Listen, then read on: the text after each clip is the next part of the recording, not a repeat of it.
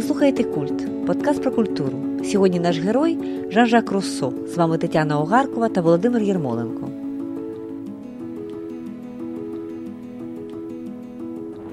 Жан-Жак Руссо унікальний, сентиментальний, небезпечний, філософ та письменник, самотній блукалець, творець культових романів і трактатів про виховання, один із авторів теорії суспільної годи та сучасної філософії освіти. Руссо жив у XVIII столітті, але його вплив долає всі можливі межі епох та географії. Можливо, без нього не було би французької революції, а сучасні школи не прагнули би розвивати потенціал кожної особистості. Філософські блукання його можна порівняти із блуканнями його сучасника Григорія Сковороди, і деякі теми їх справді об'єднують. Але світ хотів не стільки зловити Руссо, скільки вигнати його, виставити його за двері, оголосити його персона нон грата. Це світові не вдалося. І сьогодні ми всі у чомусь учні Жан-Жака. Нагадуємо, що ви можете стати патронами культу на patreon.com. Наші патрони отримують бонусний контент, годинні випуски замість 45 хвилин, а також бонусні епізоди. Завдяки вашій підтримці ми розвиваємося та записуємо нові випуски. Наша амбіція акустична енциклопедія культури, принаймні 100 епізодів, а може й кілька сотень. Стати патроном цієї ініціативи можна на patreon.com. Отже, поїхали. Сьогодні нашим персонажем, нашим героєм є Жан-Жак Руссо, французько, французький або французько-швейцарський філософ, просвітник, музикознавець, автор опер. Е, Руссо, який є творцем цього цієї абсолютної інтроспекції в своїй сповіді. Він є автором величезної кількості текстів, серед яких Юля, історія Обонова і Луїза. Він багато писав і на політичні теми, зокрема, його суспільний договір дуже цікавий. Про це сьогодні будемо говорити. Без Руссо важко уявити сучасну людину, сучасну теорію демократії і навіть такі речі, як сучасний. Сентименталізм певною мірою. Отже, Володю, давай почнемо. Власне, чому Е, Руссо є цікавим і важливим сьогодні, от як на тебе? Ну, ти дуже точно сказала, що без Руссо неможливо уявити сучасного суспільства. Так, Тобто, це наше уявлення, наприклад, про суспільний договір, так, про державу як суспільний договір між вільними людьми. Так, Це не Руссо вигадав, тому що, в принципі, можна сказати, що ця ідея сходить аж на століття до Руссо, до до Томаса Гоббса, до його Левіафана. Але Руссо має е, свою якби, відповідь, і це, це дуже цікаво. так? І про це ми, можливо, поговоримо. Інша тема це, без сумніву, ця ідея загальної волі, народної волі, суверенітету народу.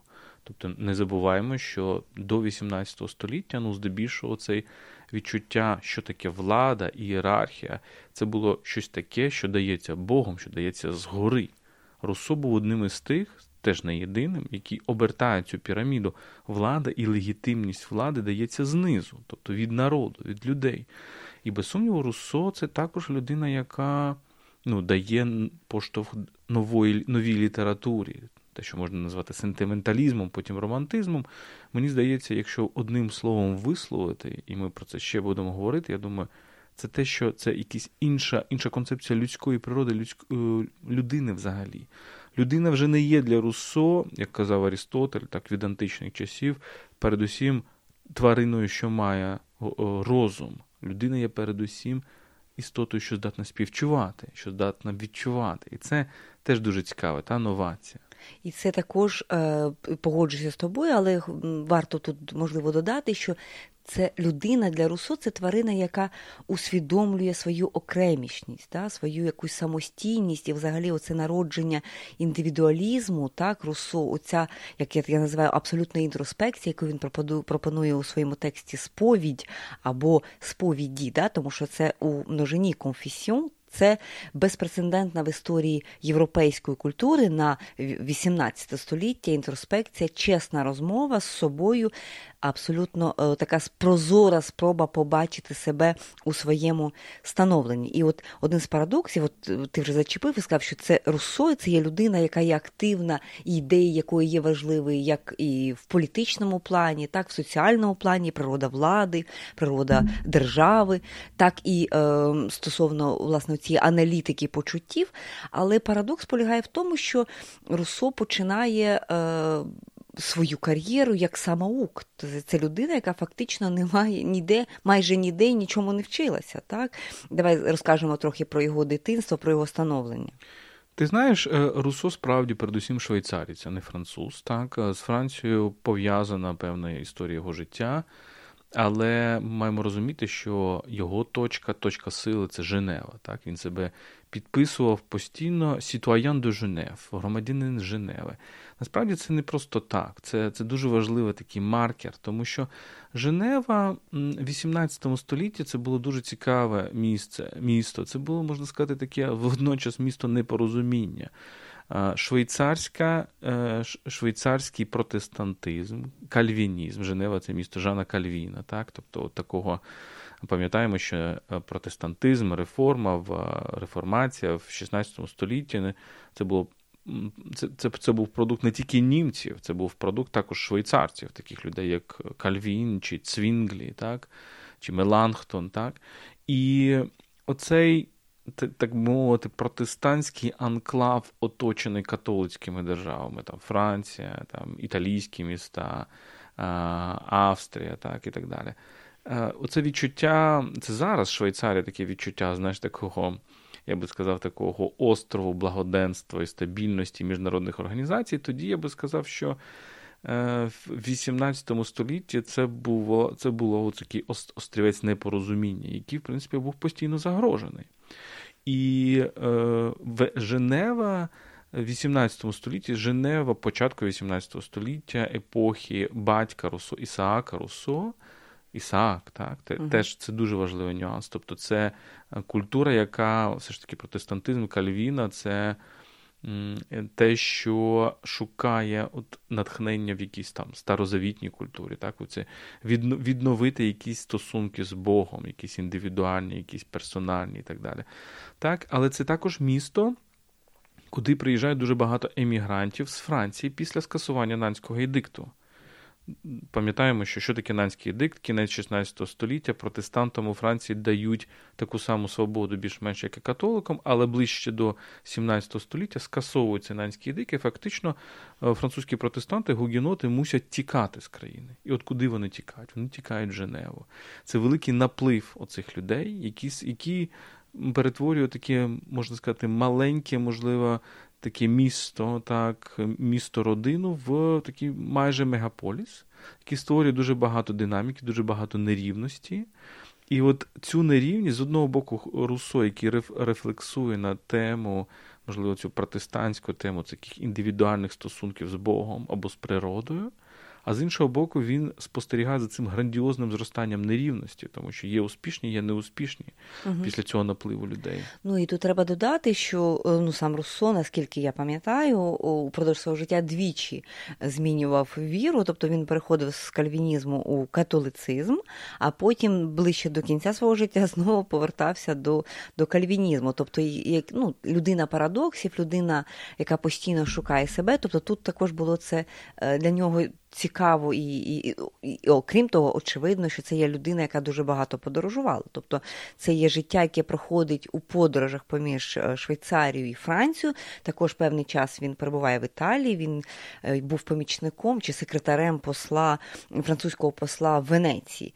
Тобто, це людина, яка непогано знає Європу, багато подорожує, попри те, що зрештою е, ідеалом для Руссо завжди було усамітнення, так, усамітнення наодинці з природою природою, і оця така тенденція до усамітнення, вона як крещендо так до кінця його життя, тобто при наближенні так е, старості, вона наростає. Останній його текст е, прогулянки ем. Самотнього мрійника, так е. навпаки, оце ми заручники цієї традиції, можливо, російського Перекладів. перекладу, бо воно називається «Les rêveries d'un promeneur solitaire. Тобто так. не прогулянки Мрії. мрійника, а марення самотнього мандрівника. Так, чи можна як промнер перекласти мандрівника, пілігрима. Так, так. Це людина, дуже... яка ходить. Та, людина. людина, яка ходить, і подорожі його це подорожі пішки. Тобто так. можна сказати, що Руссо це аналог такий певний сковороди, який живе в один той самий час із ним.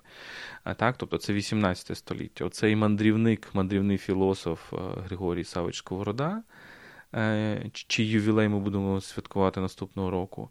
Так, І мандрівний філософ Жан-Жак Руссо.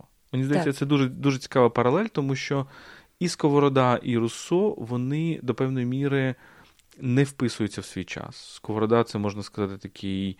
Його тлумачить як барокового філософа, але можна його тлумачити як уже і преромантичного філософа, і так само з Руссо.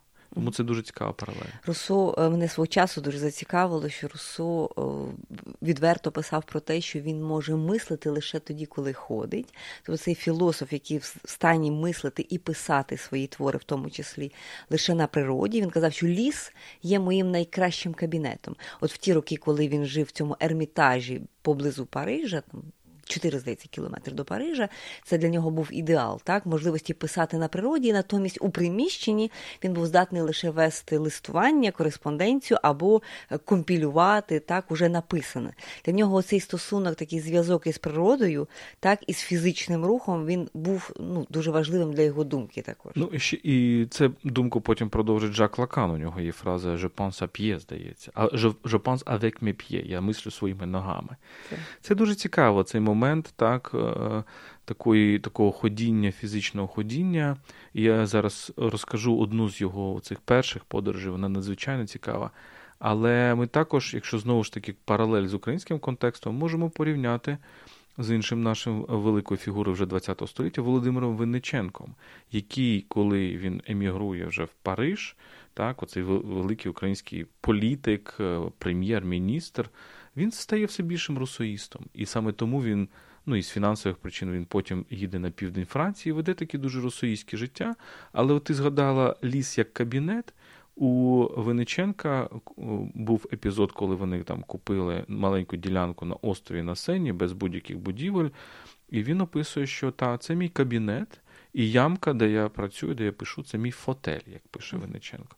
І оці прогулянки, тобто цей контакт з природою, цей русоїзм, або цей концепт природньої людини, так, от один з концептів Русо, який ну, пережив століття, який є цікавим і важливим сьогодні. Він, власне, чому він протистоїть? Так? Тобто він завжди протиставляє власне цей концепт контакту близького з природою світськості, так, е, цивілізації, так, отим салонам, в яких він проводить немало часу. Так, І завжди, от, власне, в цьому порівнянні природа, культура, так, природа світське життя, так, е, акцент так, і перевагу має для нього власне оцей, цей, цей бік природності, скажімо так. Не забуваємо, що в принципі так він увійшов в літературу. Він увійшов як людина, яка атакує передусім Е, те, що називалося тоді arts et métier, та? тобто мистецтво і і, і професії. Профе, так? Тобто, фах, тобто так? те, що можна назвати цією людською реальністю, яка творить щось інше, ніж природа, і е, він входить якраз в літературне життя своїм текстом, який він виграє, він виграє конкурс на конкурс е, Діжонської академії на питання, чи призвів прогрес в оцих мистецтвах, так, і в культурі, арс-емітє, чи він призвів до покращення людської моралі. І, в принципі, друзі Руссо, майбутнє, так, оці знамениті енциклопедисти, Дідре, е, Дідро, Даламбер і так далі, і він з ними співпрацює в певний момент, потім між ними починається конфлікт. Це що за епоха? Це люди, які кажуть, так, звісно, от все, що пов'язане з людським зусиллям, все, що пов'язане з мистецтвом, все, що пов'язане з індустрією, це поняття індустрії, яка, яке тоді означало ще просто людське зусилля так, ще від 17-18 століття, і лише потім воно буде означати індустрію, промисловість, так, е, воно, звичайно, покращує людину. І Росо каже ні. Так, Тобто ми можемо говорити про прогрес технічний, ми можемо говорити про прогрес, е, я не знаю, інституцій, але це не робить людину моральнішою, ніж вона, ніж первісна людина, наприклад. Це дуже дуже важливе, дуже цікаве питання, яке він ставить. Чи означає наприклад, чи веде технічний прогрес до кращої людської природи? Угу. Хоча водночас, і в цьому полягає, можливо, парадокс, його власне життя, його власний досвід показує, що він безупинно чомусь вчився новому. Е, Ми вже говорили, він не мав такої якоїсь спеціальної освіти. Ну, треба сказати, що, ну, по-перше, він сирота, його матір помирає декілька днів після його народження, його виховує батько, і десь там в десятилітньому віці він фактично опиняється сиротою, тому що батько його віддає е, його дядькові, так, то який дуже мало ним опікується. Дуже рано починається ця історія таких втеч, втеч, до речі, також пішки. Він там самотньо блукає за містом, так, і там. Власне, в такий спосіб він знайомиться е, зі своєю першою жінкою, першою уже потім та, коханкою. Е, от, І це трішки трішки змінює його життя. І він упродовж цього першого свого періоду життя, десь до 40 років, він постійно чомусь новому вчиться. Так? Він вчиться нотній грамоті. Так? Він велику частину свого життя заробляє собі на життя тим, що він переписує ноти. Навіть там доходить до того, що він вигадує новий спосіб е, записування ноти, навіть презентує е, в Парижі, щоправда, академія тоді не приймає цей новий спосіб. Значить, Він вчиться музиці, він вчиться писати, він вчиться, він починає цікавитися політичними ідеями, він цікавиться ботанікою, він збирає гербарії під час своїх оцих самотніх прогулянок, е, він цікавиться анатомією і медициною через те, що він має немало особистих проблем з, зі здоров'ям. Він дуже цікавиться, власне, як влаштоване людське тіло. Це людина е, самосформована, self-made, як ми сказали би сьогодні. Тобто це людина, яка не, не зупиняється перед тим, щоб навчитися чому чомусь новому. Але водночас дійсно я би з тобою погодилася, що він дійсно вважає, що ця людина у її контакті з природою, так, поза прогресом, так, це моральне обличчя людини, воно мало змінюється від її таких практичних навичок. В цьому є певний парадокс, мені здається. І ти знаєш, оця здатність до вдосконалення це одне з ключових е, понять Жан-Жака Руссо. Звучить воно французькою як перфектібіліте тобто вдосконалюваність, здатність людини до вдосконалення. І, в принципі, ну, здається нам, що це ж якась очевидна річ, так, ми всі здатні до вдосконалення, до покращення, до поліпшення власного життя. Але для тієї епохи Руссо ніби опиняється між двома вогнями. І це, мені здається, ключ до його трагедії, до його людської такої трагедії. Це те, що з одного боку він не вважаю, що ця перфектібіліте, так, ця вдатність до досконалення технічна, чи культурна, чи інституційна, ще раз повторюся, веде до покращення людської природи. А з іншого боку, він опонує власне релігійній думці, яка говорить: ну, Бог нас створив, і такими, як він нас створив, такими ми і є. Так, Тобто, ні, каже Руссо, Бог нас нам дав щось, але ми здатні, якраз це те, що нас відрізняє від наприклад, інших тварин, це здатність до оцього постійного вдосконалення. І це цікаво, це те, що от робить Руссо, справді цього промнор солітер, тому що можна сказати, що це критик релігії, але не такий радикальний, як, наприклад, Дідро чи Вольтер. Можна сказати, що це. Людина, яка все ж таки бачить якесь божественне і і цікавиться ним, але все ж таки е, не не, до ті, не до того ступеня, щоб і протестанти, і католики вважали би його своїм. І і саме тому і протестанти, і католики, зрештою, його переслідують. Тобто... Так, і спалюють його книжки одночасно і в Парижі, і в Женеві. Тобто це людина також не варто забувати, яка зазнає ну, великих переслідувань ще за свого життя. Він змушений тікати, його книжки спалюють, забороняють перевидання. І це, ну, в принципі, мислитель, більшість текстів якого все-таки виходить після його смерті, тобто стає доступною широкому загалу після його смерті так? Ну, все ж таки, якісь головні речі, так, е, людство, звичайно, там публіка знає, так, і про Еміля, і про Юлію Нову Елоїзу, яка, в принципі, стає абсолютно культовим текстом, і і оця конфесіон, який він, до речі, сповідь, які він читає на публіці. Це теж дуже цікавий дуже цікавий нюанс. Сповіді, да? тобто так, у множині сповіді. Але давай повернемося оцього до дитинства. Так? Це дуже цікаво, щоб це зрозуміти. І справді він, е, коли він народжується, помирає його мама. Так? Тобто він постійно відчуває, що він прийшов на заміну своїй своїй матері. Так?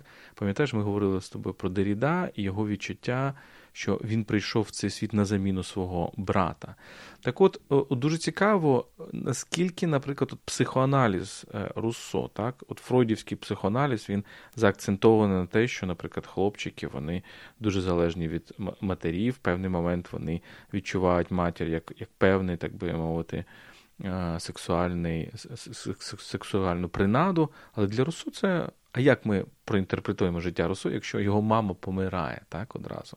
З іншого боку, ми можемо побачити, як він в своїх жінках, особливо в цій першій своїй жінці, мадам Деваранс, він шукає певну заміну матері. І що це йому дає? Жінка, яка одночасно є немов заміною матері і його першою коханою. Так? Він це одразу сприймає щось в термінах таких інцестуальних. Ну, Треба сказати, що вона є старшою за нього на понад 10 років, здається, 10-11 років в них різниці. І, власне, її він зустрічає під час оці... випадково, в принципі, зустрічає під час своєї цієї прогулянки. Так? І він називає її мамо. Він називає її мама, а вона його називає пюті маленькі. Так? так тобто ці стосунки, вони не є стосунки поміж рівними, так, поміж однолітками, це є відразу стосунки якісь як до матері. Так? І коли вона вводить його в, світ, в тому числі сексуальності, так, це відбувається не відразу, а чи десь на п'ятий рік їхнього знайомства, так, це вона його, так би так би мовити, дає йому дорогу в цей світ, який його теж хвилює все життя Руссо, і про це дуже багато сторінок в сповіді написано. так, Його цікавить е, стосунки стосунки поміж чоловіками і жінками, його цікавить сексуальність. Він дуже відверто як на той час описує усі свої думки, переживання з цього приводу. Ну і в сповіді, очевидно, дуже багато сліз, так, якщо дивитися в цих описах, так, оцей сентименталізм, який приписують Руссо, він ну, дійсно має підстави, тому що це дуже такі потужні, е, яскраві, сентиментальні, так, я би так сказала, переживання. Ну і взагалі, от як він зустрічається з цією мадам де Варанс, йому здається, 16 років, це теж дуже сміливий крок. Тому що от мама його помирає, коли під час фактично народження. З татом проблема та, що він громадянин Женеви теж. Він е, має право носити шпагу як громадянин. Не всі мешканці Женеви були громадянами. Це дуже важливо. Женева тоді була структурована як такий античний поліс. Так, І маємо розуміти, що це місто, яке, наприклад, закривається вночі. Ти не можеш туди потрапити після завер... Е, після закінчення, після закриття міської брами. І от тато його там був якийсь конфлікт, де він дістав свою шпагу, когось поранив. Його вигнали з міста. Тобто, фактично, Руссо залишається от справді там з з якимись родичами, які не дуже хочуть його бачити. так. Хоча тато був дуже цікавий, дуже освічений, він був годинникарем. Але це людина, якою була велика бібліотека, і Руссо малий, значить, читав Плутарха античних авторів. Тому, коли потім він буде радити не читати багато книжок в юності, насправді це така ж інверсія, бо він людина, яка багато читала в юності. І, до речі, він десь там пише, що я не знаю, коли і як я навчився читати. Тобто це не в школі його десь там навчили. Він сам навчився власне в цій бібліотеці свого батька. Так, і е, от він він він тиняє, він сирота, фактично.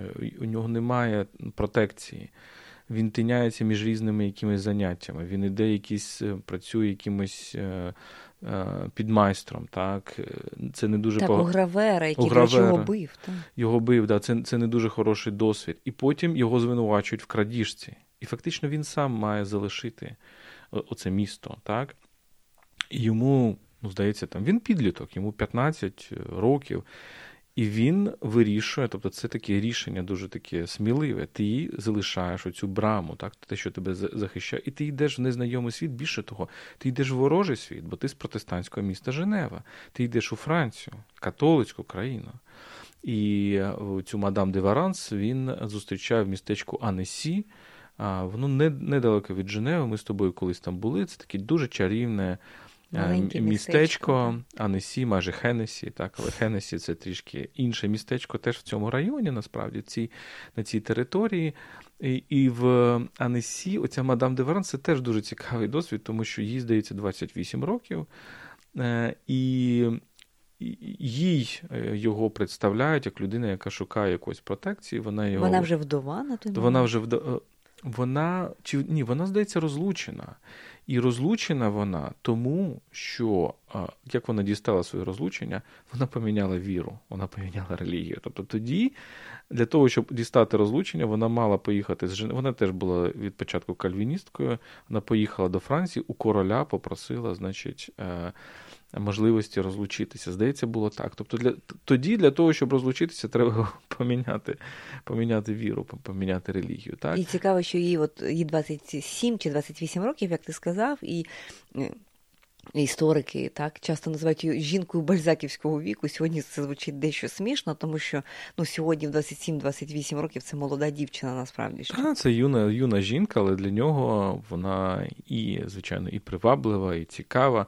І ще раз повторюся, це якраз і, і мама, і перше кохання, тому що саме вона Е, його ініціює в сексуальність, і там дуже цікаво, він описує це в сповіді, що вона йому каже, що це буде відбуватися так-то і так-то, ти маєш підготуватися, я даю тобі тиждень на роздуми. Він, значить, бере цей тиждень, для нього це якась дуже драматична історія. Він описує, що в е, оцей найголовніший, найінтимніший момент, як він каже, я. Впав на її груди і плакав. Так? Тобто, це це нам теж говорить про цю ем, про цю якусь дуже загострені нерви, так, дуже загострену якусь е, сентиментальність, сенситивність Руссо. І тому для нього це поняття сенсибіліте, тобто здатність душі відчувати якісь дуже дуже тонкі речі. Е, дуже важливо. Тобто для нас це ті, хто зараз читають, можливо, сповідь, вони дуже багато хто подумає, чи нову Елоїзу, що це надто сентиментально, надто слізливо, але ми маємо розуміти, що Руссо відходить від такої давньої традиції, античної ще традиції пайдеї, виховання, де головний мотив, один із головних мотивів було як контролювати свої емоції, як як приборкати свої емоції. Емоції це якісь дикі звіри. так? Давай згадаємо, що що таке слово емоція дослівно. Це ексмоціо, тобто це рух душі за свої межі, тобто там, де ти не на своїй території, або що таке passion, passion. Від початку. Це страждання, так? тобто концепція пристрасті, так, від початку ще в давні часи європейської культури означало, що це якась зовнішня сила тебе входить і фактично тобою оволодіває. Руссо це фактично перша людина, яка сказала: на ваші емоції це ви, наші емоції це ми. Так, і ми так. маємо на них право, і ми маємо і ми і є цими емоціями. Так Він постійно от в сповіді підкреслює, я є таким, так, подивіться, яким я є. І ще один момент, на якому я хочу наголосити, ось ти описуєш, як як він описує власне в сповіді свій перший сексуальний досвід, так, е, з мадам Деваранс цей рівень цей рівень щирості і відвертості, так навіть для сучас, для наших сучасників, так не так е, часто можна побачити так такі відверті оповіді. Це є публічна оповідь, так це є текст, який він публікує, це текст, який він зачитує, так публічно. От і цей ступінь відвертості і впевненості в тому, що ці. Ця оповідь комусь потрібна, і вона має місце бути, так? Тобто це речі, які він не приховує, які він ну, це така нова щирість, так, яка і на сьогоднішній день, так, в сучасній культурі, можливо, є недосяжною. Я думаю, так. Я думаю, що це був великий скандал, і сповідь е, це все ж таки пізній текст. Так, це текст, який є відповіддю на всі ці переслідування. Тобто Руссо е, звідусіль виганяють. Його виганяють з Женеви, його виганяють з Франції. Він їде в Берн, його виганяють звідти. Він їде там в Нойшатель, його виганяють. Він навіть знаходить собі якийсь маленький острів на озері, одному з, зі швейцарських озер. Він там живе, здається, тиждень, тобто це фактично самотній самотній острів. Ну, Кому він там потрібен, кому він там заважає, все одно його там знаходять, виганяють. Він їде в Британію, ну це це вже кінець життя. так, Він їде в Британію. Е, його його там, якби йому допомагає Девід Гюм, але він вважає, що Гюм також веде проти нього інтриги. Фактично він повертається потім на континент під вигаданим ім'ям. Ну тобто, тому що була заборона, якщо не була заборона йому проживати у Франції, так, власне, через так. його публікацію. І звичайно, ми зараз ну, дуже складно зрозуміти, чому, але от таке було суспільство. Тобто, ця людина була надзвичайно травмована і ну, інша людина би ну, травмована і травмована, замкнулась би на себе. Ні. От Оця його сміливість дуже цікава, яку ми через цю сентиментальність Руссо, можливо, ми не відчитуємо.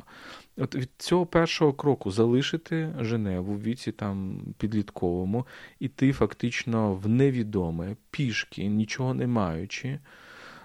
Підліток, так, оце його перший крок, мені здається, він дуже багато речей потім описує. Тому, коли він публікує сповідь, яку навіть його друзі деякі думають, що це насправді пасквіль проти нього, бо він там описує там свої фізіологічні, наприклад, якісь особливості. У нього була проблема з уринацією. Так? так Через так, це так. він не міг не міг бути там в салонах е, повноцінно спілкуватися з людьми, тому що він у нього просто було неконтролювання сечі.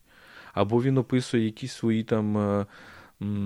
Приклади з дитинства, коли йому завдавали там фізичних покарань, і що він відчував е, не тільки, значить, е, не тільки страждання від цього, та, або цей перший сексуальний досвід і так далі. Так?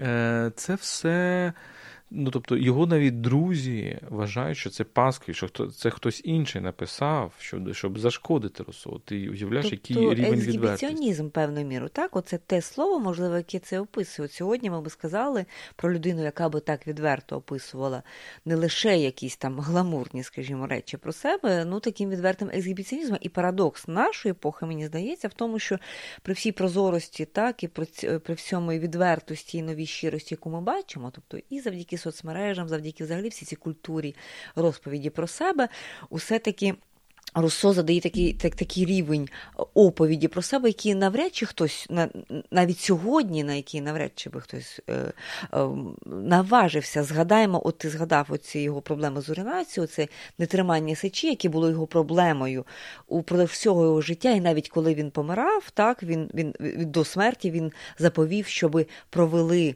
е, значить, ростин і допомогли зрозуміти, в чому ж таки була проблема, так? В чому таки проблема, чому ця проблема проблема так отруювала йому все його життя.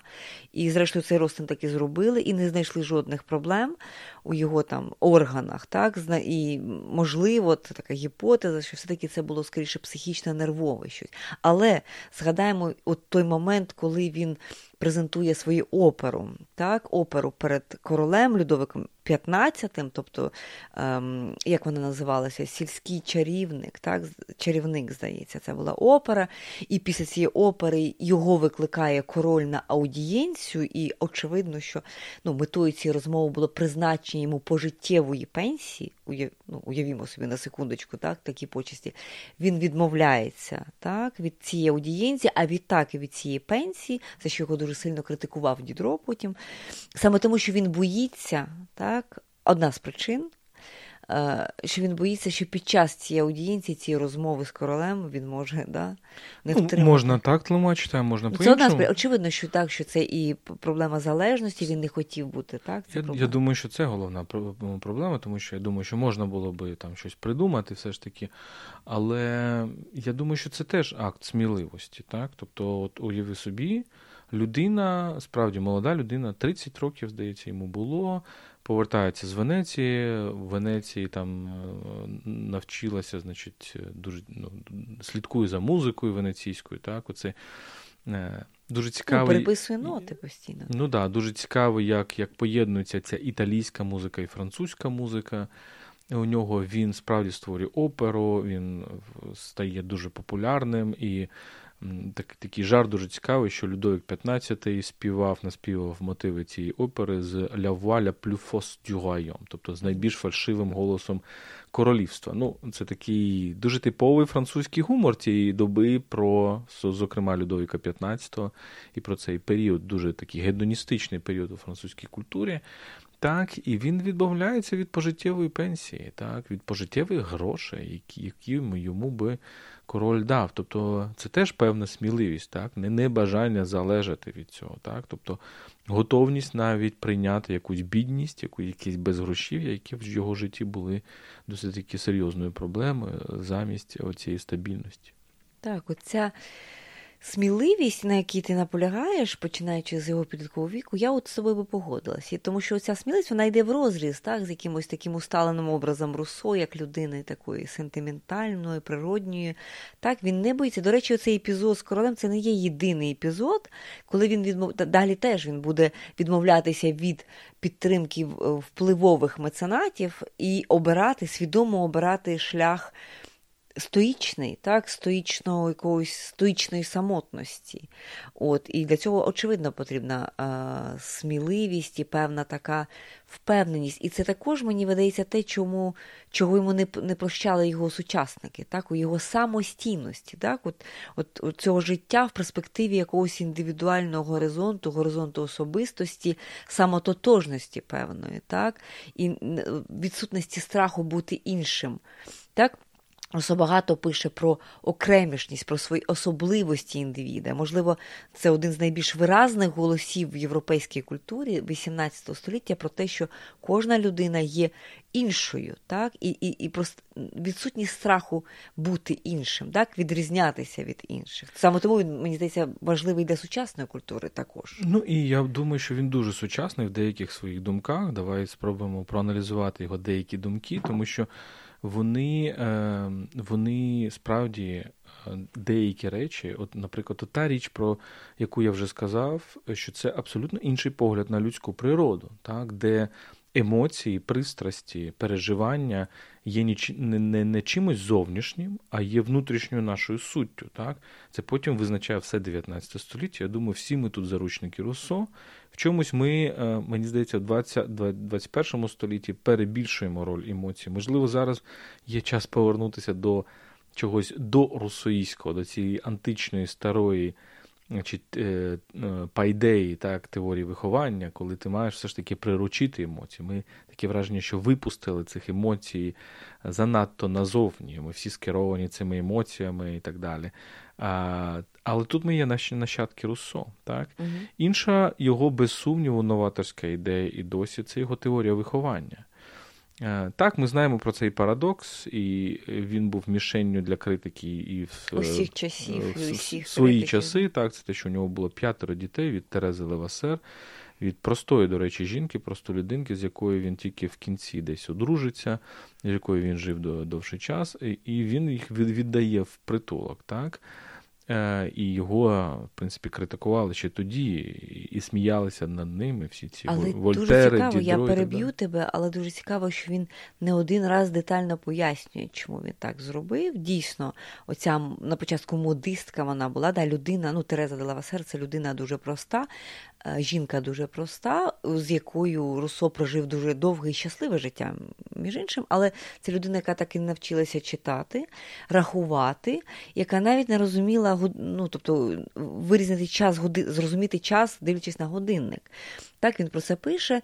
І от е, в чому була проблема? Проблема полягала в тому, як він пояснював, намагаючись виправдати це дуже ну, скандальне навіть для сьогоднішніх часів. Та, Рішення віддати власних дітей в притулок. І треба розуміти, що в той момент притулки це був такий на той момент дуже сучасний винахід, тому що дітей, як правило, віддавали годувальницям.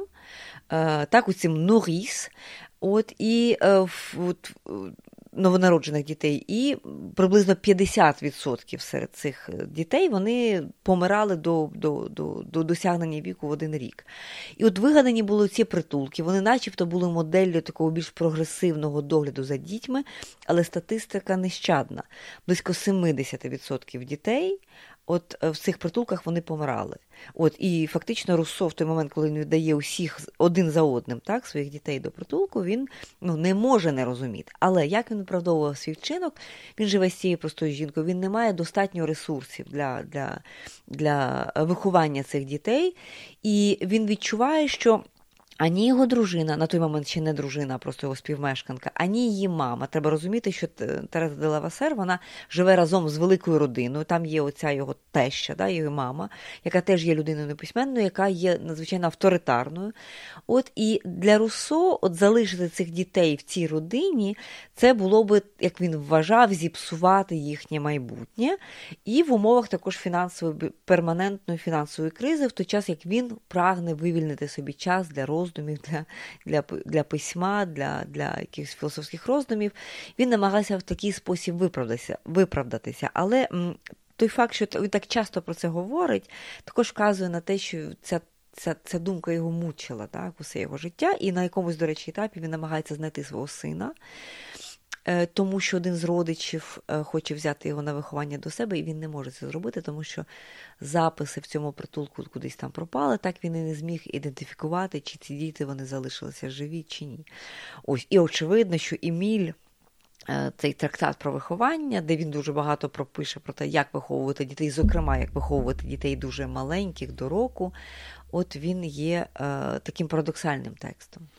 Е, Так, і це взагалі дуже цікавий соціологічний момент, чому виникають ці притулки в його часи, в 18 столітті. Одне з пояснень, що кількість е, так званих незаконних дітей, тобто дітей, не народжених у шлюбі, настільки велика. Е, що в принципі суспільство стає ну, перед величезною проблемою, як їх виховувати, тому що їх е, раніше б їх просто вбивали чи втоплювали. Так? Тобто це це якраз свідчення про певного розпаду цієї старої концепції шлюбу, коли людей віддають, значить, е, же, е, одружують їхні родини в малому віці або несвідомому віці. Потроху ми переходимо до цього суспільства, в якому ми зараз живемо, так, де шлюб є. Творінням індивідів, а не творінням їхніх батьків і так далі. Але про що Еміль? Еміль про те, що виховання не має бути просто репродукуванням колишніх знань або колишніх звичаїв. Так? Е, мета виховання це не побудувати нову людину або нову дитину за прикладом тебе, твоїх батьків, твоїх дідів і так далі, а знайти в цій людині щось таке, що справді її відрізняє від інших, що є її якимись природними задатками, і розвинути їх. Так? І тут ми теж от втикаємося в дуже цікавий парадокс. З одного боку, це російське поняття перфектібіліте, воно ж означає, що ти маєш от якийсь якийсь росточок в собі, значить, знайти і його розвивати. І ти не маєш розвивати чужих росточків, да, чужих задатків. Тобто Але вдосконалювати. Сам, Тобто, що перфектибіліти це про вдосконалення того, що вже закладено в людині, а в людині закладено е, максимально унікальне. Так, Для для Руссо дуже важливо в кожній людині, в кожній дитині так само його цікавить індивідуальне, унікальне, так, те, що нас відрізняє від інших. Так? І вся концепція виховання це як вдосконалення е, індивідуально. Але давай згадаємо, що в той самий час говорив наш Григорій Савич, уже згаданий mm. тут. Так він говорив про е, тему сродності, про сродну працю, про те, що людина має робити те, е, е, до чого у неї є сродна охота, як казав mm. Сковорода. Так, тобто Сковорода індивідуалізує поняття природи, тобто природа це не те, що ми ділимо всі однаково. Природа у кожного насправді вона трошечки своя. Так, е, І це це дуже цікаво. Це така індивідуалізація природи, концепту природи, який виникає одночасно на двох різних, так мовити, точках Європи під абсолютно різними Е, різними інспіраціями. І е, мене ще на цьому наголошу вражає все-таки ну, сучасність Руссо в цьому питанні. Тому що якщо ми подивимося на сучасні підходи там педагогічні, ми абсолютно бачимо тренд, особливо останні десятиліття, на те, що кожна дитина є е, індивідуальністю, про те, що загальний стандарт так, це не вихід, так, що треба розвивати ті здатності, які є у кожної окремої дитини. в цьому плані Руссо ну, напрочуд здається людиною 21 століття, навіть більше, ніж людиною 20 століття, коли там загальна освіта, ем, всі вміють читати, рахувати, писати, і тобто певний стандарт освітній є. Та? Сьогодні ми говоримо про особливі потреби, про особис...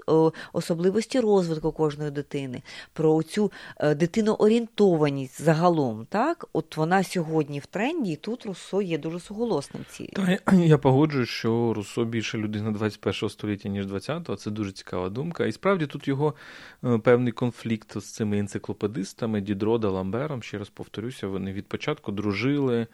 Е, познайомились дуже цікаво, тому що Дідро був людиною, яка там в певній кав'ярні, це теж якась, знаєш, репродукція дуже цікава. Це теж е, культура, там, якщо не кав'ярень, як у 20 столітті екзистенціалістів, то, мабуть, таких якихось трактирів, де Дідро теж приходив, грав в шахи і значить, з інш, з іншими людьми і стібався, можна сказати, пародіював от той режим, який його оточує. І Руссо, значить, був помічений Дідро як людина, яка найголосніше сміялася. Так? І Руссо пише також тексти для цієї енциклопедії і так далі. Але ми відчуваємо... Про музику, здається, так? Його тексти були в енциклопедії. Тут треба сказати про це його авторитет в музиці. Так? Але е, енциклопедія це все ж таки була думка про те, от це, це була велика, якби така ідея якоїсь тотальної книги, яка розкаже про всі наявні знання і професії, і навички. Тобто, от у мене така метафора, що сьогодні це був би якийсь youtube канал, де одночасно говорили би і про філософію, і про економіку, і про те, як побудувати будинок, наприклад. Да? Тобто угу. про ремесла так само, як і знання. Тобто, Ну, чи Вікіпедія, ні? Ну, чи Вікіпедія. Тобто це і теоретичне, і практичне знання. Але це була історія про те, як от людству дати оцей набуток знань, які, і це теж дуже добре. так? Тобто якась стандартизована, так, універсаль, універсальне знання. Руссо в певний момент від цього уходить. Так? І він каже, що цього універсального знання це дуже добре, але цього замало. Але в Емілі є дуже багато інших таких парадоксальних речей, наприклад. Е, Еміль, так, е, тобто він як його мають виховувати? Його мають повністю занурити в природу. І от ти говорила про цього Руссо Ботаніка. Це дуже цікаво, що і зараз в архівах Руссо є ці засушені квітки, яких він які він збирав. Так? Тобто цей гербарій Руссо. Так, він реально хотів та, створити цілу да, таку Ну, йому йому, це йому це подобалось. Це це теж показує нам. Так? Тобто це людина, яка розбиралася в рослинах, яка збирала гербарі. Це не просто ж так, це такі теж наукові. І, до речі, він помер от під час такої прогулянки, поки він збирав. Він продовжував збирати власне так. цей гербарій, він впав і помер.